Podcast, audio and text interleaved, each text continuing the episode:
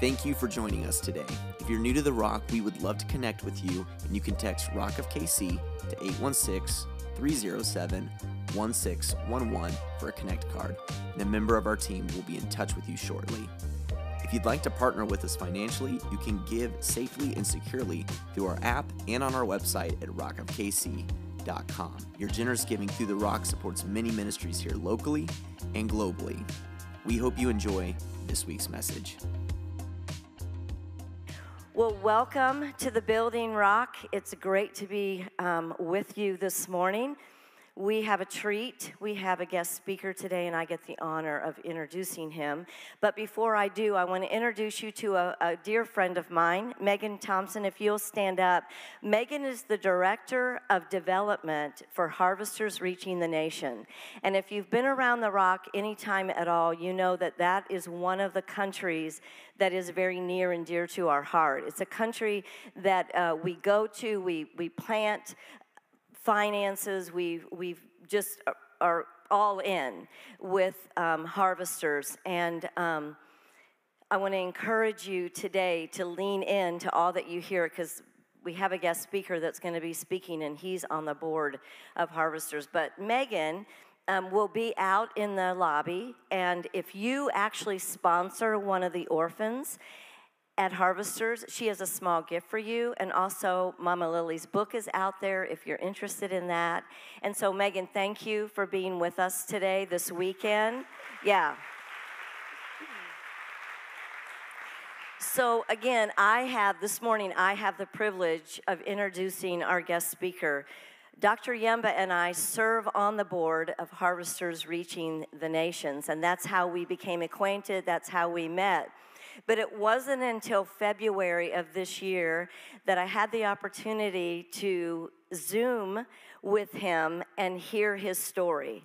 And his story, have you ever heard a story where for a few days you could hardly speak? It was very sobering. It was, I had no idea his experience. I had no idea what he had been through. I knew he was special. I knew that just our interactions, that he was very precious, but I had no idea the story of all that he had been through. And it's like when someone's been to a deep place, it's very obvious. The fruit is there. And but I got off the Zoom and I told Philip, we have to have Dr. Yemba come and share his story.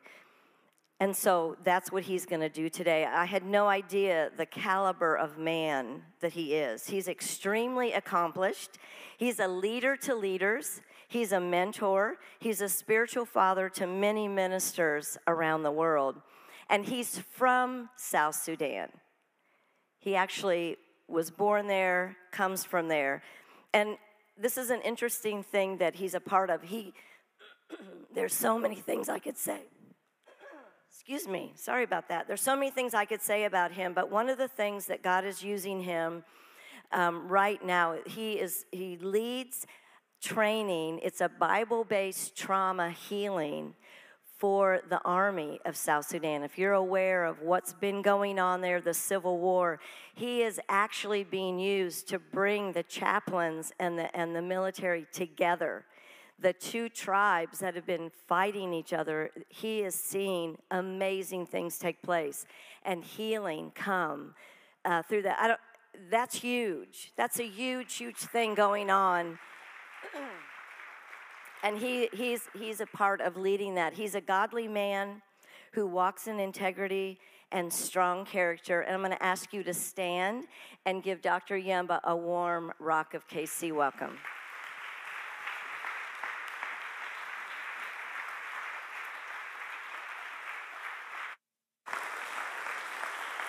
Please take your seat.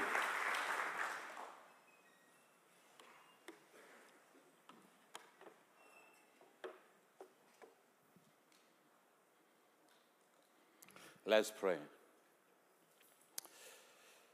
Lord Jesus, we thank you.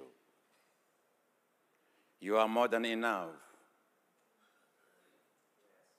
We belong to you. Have your way in us. We ask your Holy Spirit this morning to deposit your word and what you have done in my life. Lord, I ask you that your people will encounter you through every word I read. Holy Spirit, we thank you for your presence. In Jesus' name. Amen. Amen. Amen. Amen. In Africa, amen is very important. When I say, praise the Lord. Amen. Praise the Lord. Amen. Praise the Lord. Amen. All right. Thank you so much, Pastor Philip and Susan, for having me here in Rock of KC. I was born and raised in South Sudan. I'm a product of remaining from the war in South Sudan. My mother, my parents used to run with us during the war.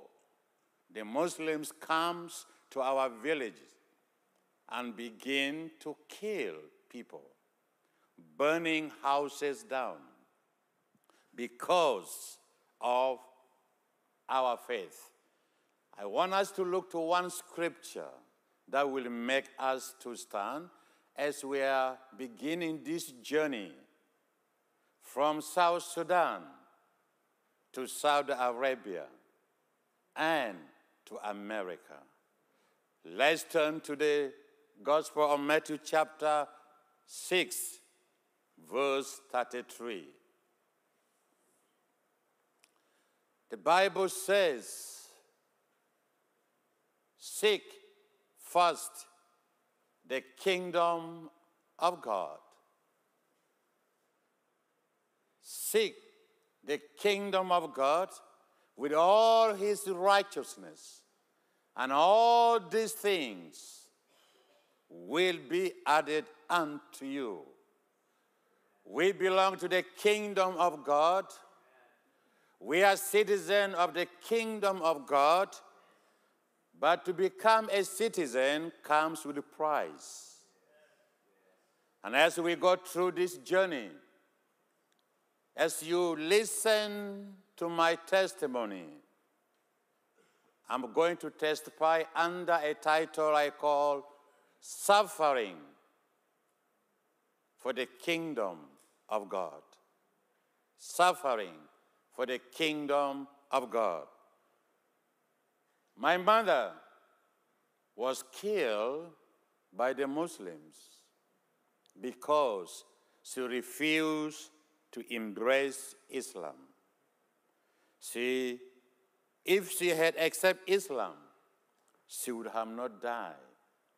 But because she refused to accept Islam, she lost her life, which is suffering in the kingdom of God for God's glory.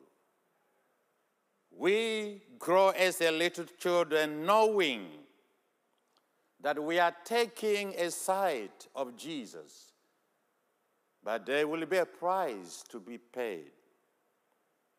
And we know Christianity, it's not something you receive it and you enjoy it. You go through pain because of Jesus Christ, our Lord and Savior.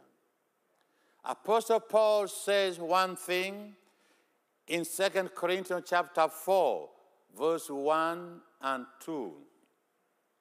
Therefore, seeing we have this ministry, as we have received mercy. All of us belong to Jesus. We have received mercy. We pay not, but have renounced the hidden things of dishonest, not walking in the craftiness, nor handling the word of God deceitfully, but by manifestation of the truth, every man's conscience is the sight of God. When we are living as a Christian in this world, we are standing for the truth of God. We are presenting the truth. And as I grew in Sudan, we were segregated. I was not given opportunity to work or to become somebody that I can take and bless my family. And as Apostle Paul says, I knew to handle the word of God. I may not have everything, but one thing I know.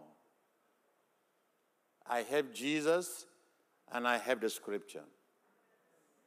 I met a friend in the capital city of Sudan called Khartoum.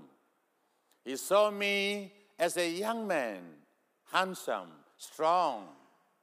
And he says, I know you don't have a job, but I will take you to a nation that you're supposed not to go. And that is the kingdom of Saudi Arabia. He made all the things that I need to have.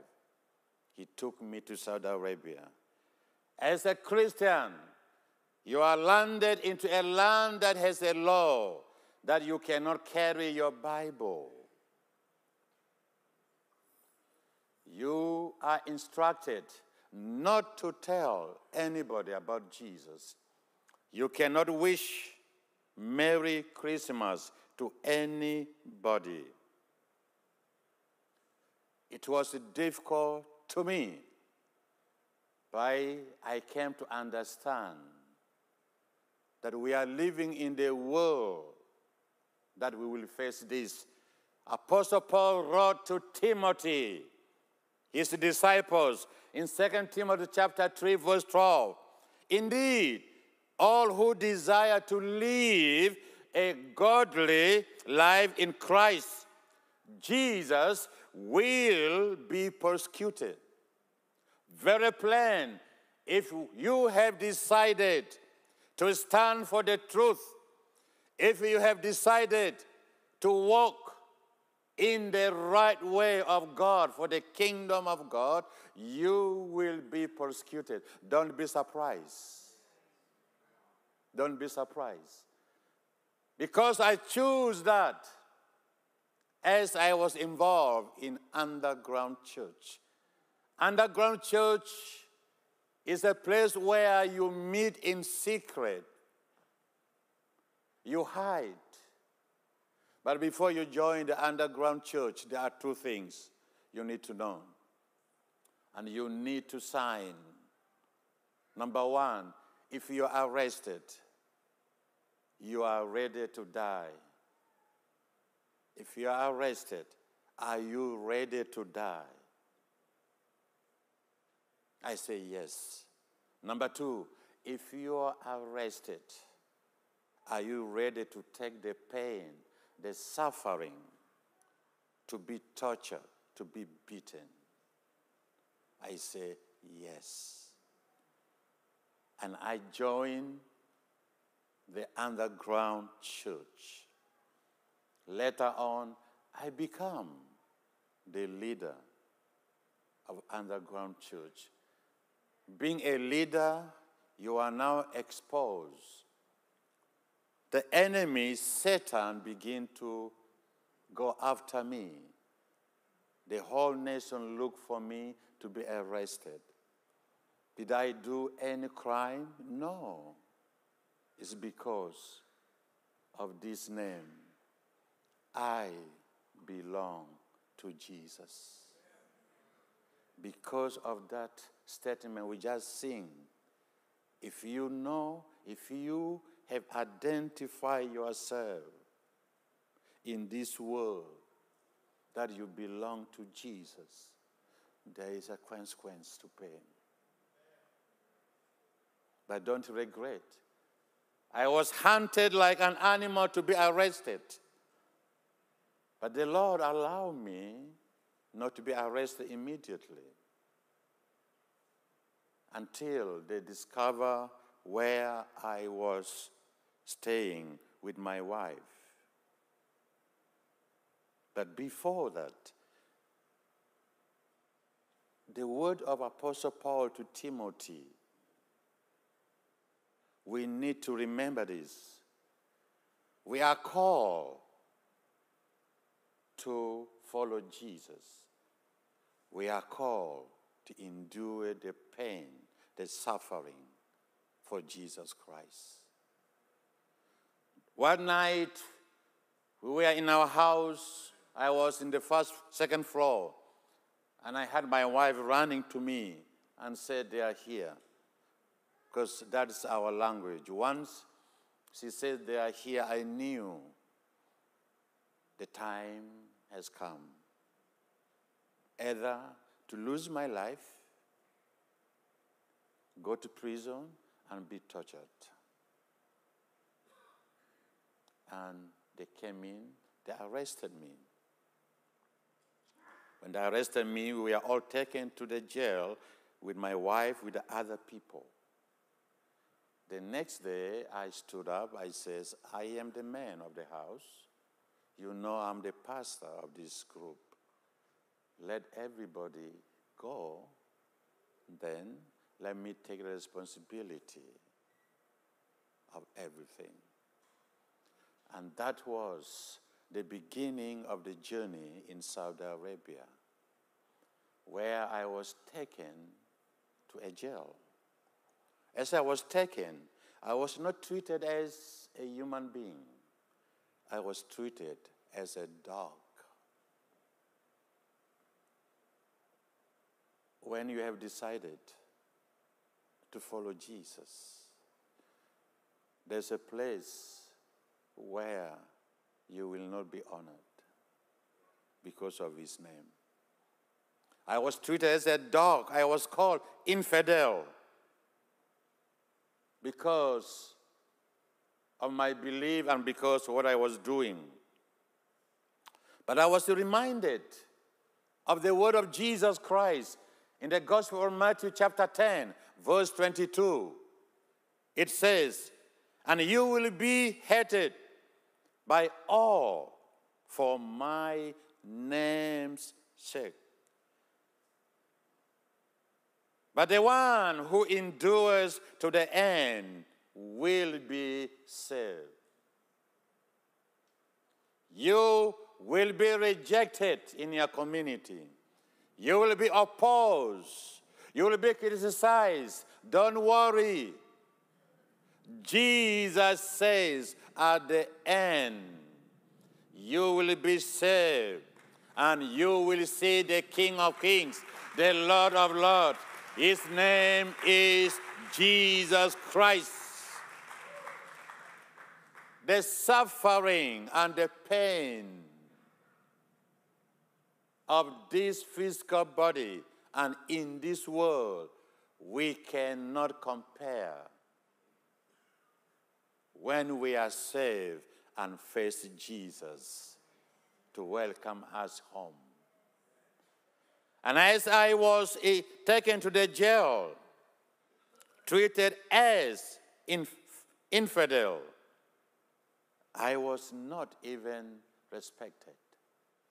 Every night for 1 month and a half, 1 month and 30 days, every night I will be taken to the room where I will be tortured. I will be beaten in my outward. I will feel the pain in my outward, but deep in my heart, I know, Jesus had said, "In my name, because you love me, people will hate you. Because you love me, you will be tortured, you will be rejected." I knew. Then I asked Jesus, I said, "Jesus, when I'm beaten, when I'm tortured, give me a word to say afterwards. And the Spirit, the Holy Spirit, whispered to my ear and said, tell them thank you. Tell them thank you. And after they have beaten me, then they will call the guards to drag me out to my cell room. I will say thank you. Sometimes they get angry because it seems like they have not beaten me enough. This song today, thank your worship team. Jesus is more than enough. Even though I was beaten very badly, but Jesus was more than enough for me to sustain the pain and to stand for him. Because Apostle Paul says something in 2 Corinthians chapter 4, verse 9 and 10. This is what Paul says, persecuted but not forsaken, cast down but not destroyed, always bearing about in the body the dying of the Lord Jesus, that the life also of Jesus might be made manifested in our body. Dying Jesus, that the life of Jesus may be manifested in our bodies, that we may be going through pain as Jesus went through the pain. We may be going through something that caused us to lose life. Jesus went through. He was beaten. He was tortured. He did not retaliate, did not say anything. And every time I remember these scriptures, I feel I gain more power from God because Jesus already paid for that. And it's just to be manifested in me. Torturing is the most painful thing in the nation that hates Jesus Christ. There was a time after torturing me for almost that month, they decided to leave me in the room so that I can die. A room of 3 and 8 plus 8 and no AC, no window, no light. They decided until if I denounce Jesus, except Islam, I will be given food or water, or they will take me to where there's AC. I said no. For 7 days in that room, I realized my whole body was shutting down. I called the guard. At the door, they have a small lint that if the guard will open that small lint, I will place my nose to that lint and to inhale the cool air from the corridor. But the guard refused and says, until you accept Islam, we were instructed not to open for you anything. When you are ready to accept, I said no. I went back to the room. I took all the clothes from my body because my body could not bear anything. And I looked to heaven. I didn't pray. I looked to heaven. I said, Jesus, you know how much I love you. Despite of the pain, I will not deny you. But if it is your will, take me home now. Take me home. Let me go home.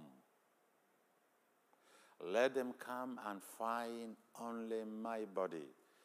When my spirit is up, is with you. Take me home, Jesus. As I stopped speaking, Jesus responded by opening the ceiling of that room, and a cool air began to drop on me.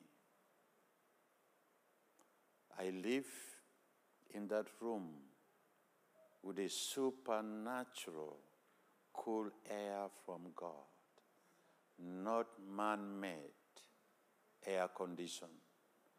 This is the God that we serve. This is the God that we serve. This is Jesus that we know. We serve a God who hears us. It was not easy. Many times when I'm tortured in that room, I feel like maybe it is my last day. And Jesus will visit me. I will hold my shoulder. I will hear that audible voice saying, Son, I am here with you. Jesus is with us all the time. We belong to him. We belong to Jesus. Jesus says in one of his meetings in Matthew 10:28, and do not fear those who kill the body, but cannot kill the soul. Rather fear him who can. We are living in this world that we will face suffering against our physical body. But there is a promise. Let us not be afraid to serve God. Let us not be afraid to serve God. Stand in the principle of his kingdom. One night, I was taken as a user to be tortured. But that night, the captain says, you born-again Christian, you says we should not smoke. I say, I did not say that. In your cigarette packet, you can see warning about cancer. So, it's not me because I'm a born-again Christian. Then he said, okay. I said, because my body is the temple of God. I cannot destroy it. So he said, okay. So he called another officer, two of them, sit in the room where there is no light. They turn off the light and they put TV screen on. And I sit in front of them. They instructed me. Says, we are going to smoke. We are going to smoke the cigarette in front of you, and we want you not to blink your eyes. We are going to blow the cigarette smoke into your eyes. I said, Jesus. As they begin to blow the smoke of the cigarette into my eyes,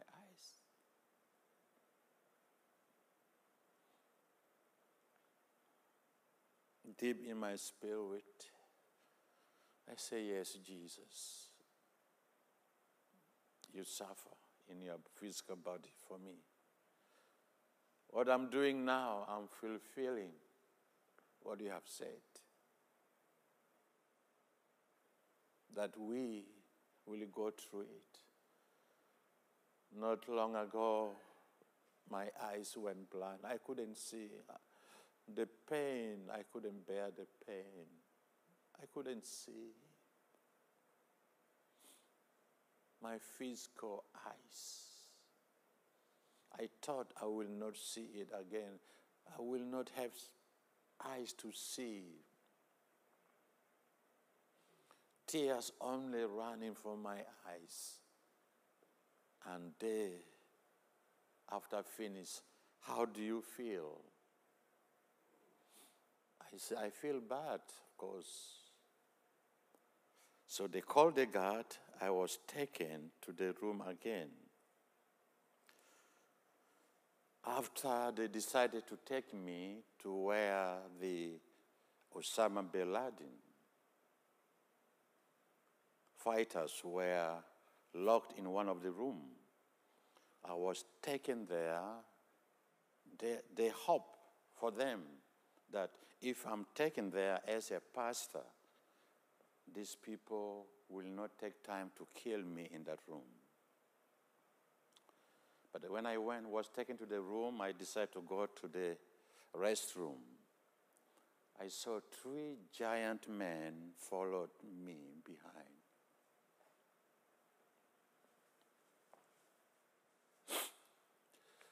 They came behind me and says, why did you come to our country to pollute our nation with Christianity and to kill, to build church? I said, I did not come to pollute your country. I love you. I love the king. Then they say, anyway, we are going to hang you here in the restroom. Today is your last day. I say, before you hang me, can I say a word? I say, I want you to know that if you will hang me, I will die here. I love you so much. I die in love. I want you to know I will never regret or hate you. And they says, is it because you're a pastor? I say, no. The Bible says, let me love my enemy. I love you. And lastly, they say, go. Many of them could not sleep at night. One of them came and told me, can I talk to you? I say, yes. Say, how do you sleep? You don't know when you are going to be executed. I say, because of Jesus. And he called other 5. And he called others, become 18, to listen to what Jesus, who Jesus is. They came with 2 questions. How did Saul become Paul? How? Number 2, why you worship 3 gods? I say, no. Saul became Paul because Jesus appeared to him when he was going to Damascus to persecute a person like me, to kill. And Jesus appeared to him. We are not worshiping 3 gods. We worship one God. You have 3 names. Your name is Muhammad Ali Juma. How many people are there? One person. It's all your name. And they says, the Quran have lied to us. And they received Jesus.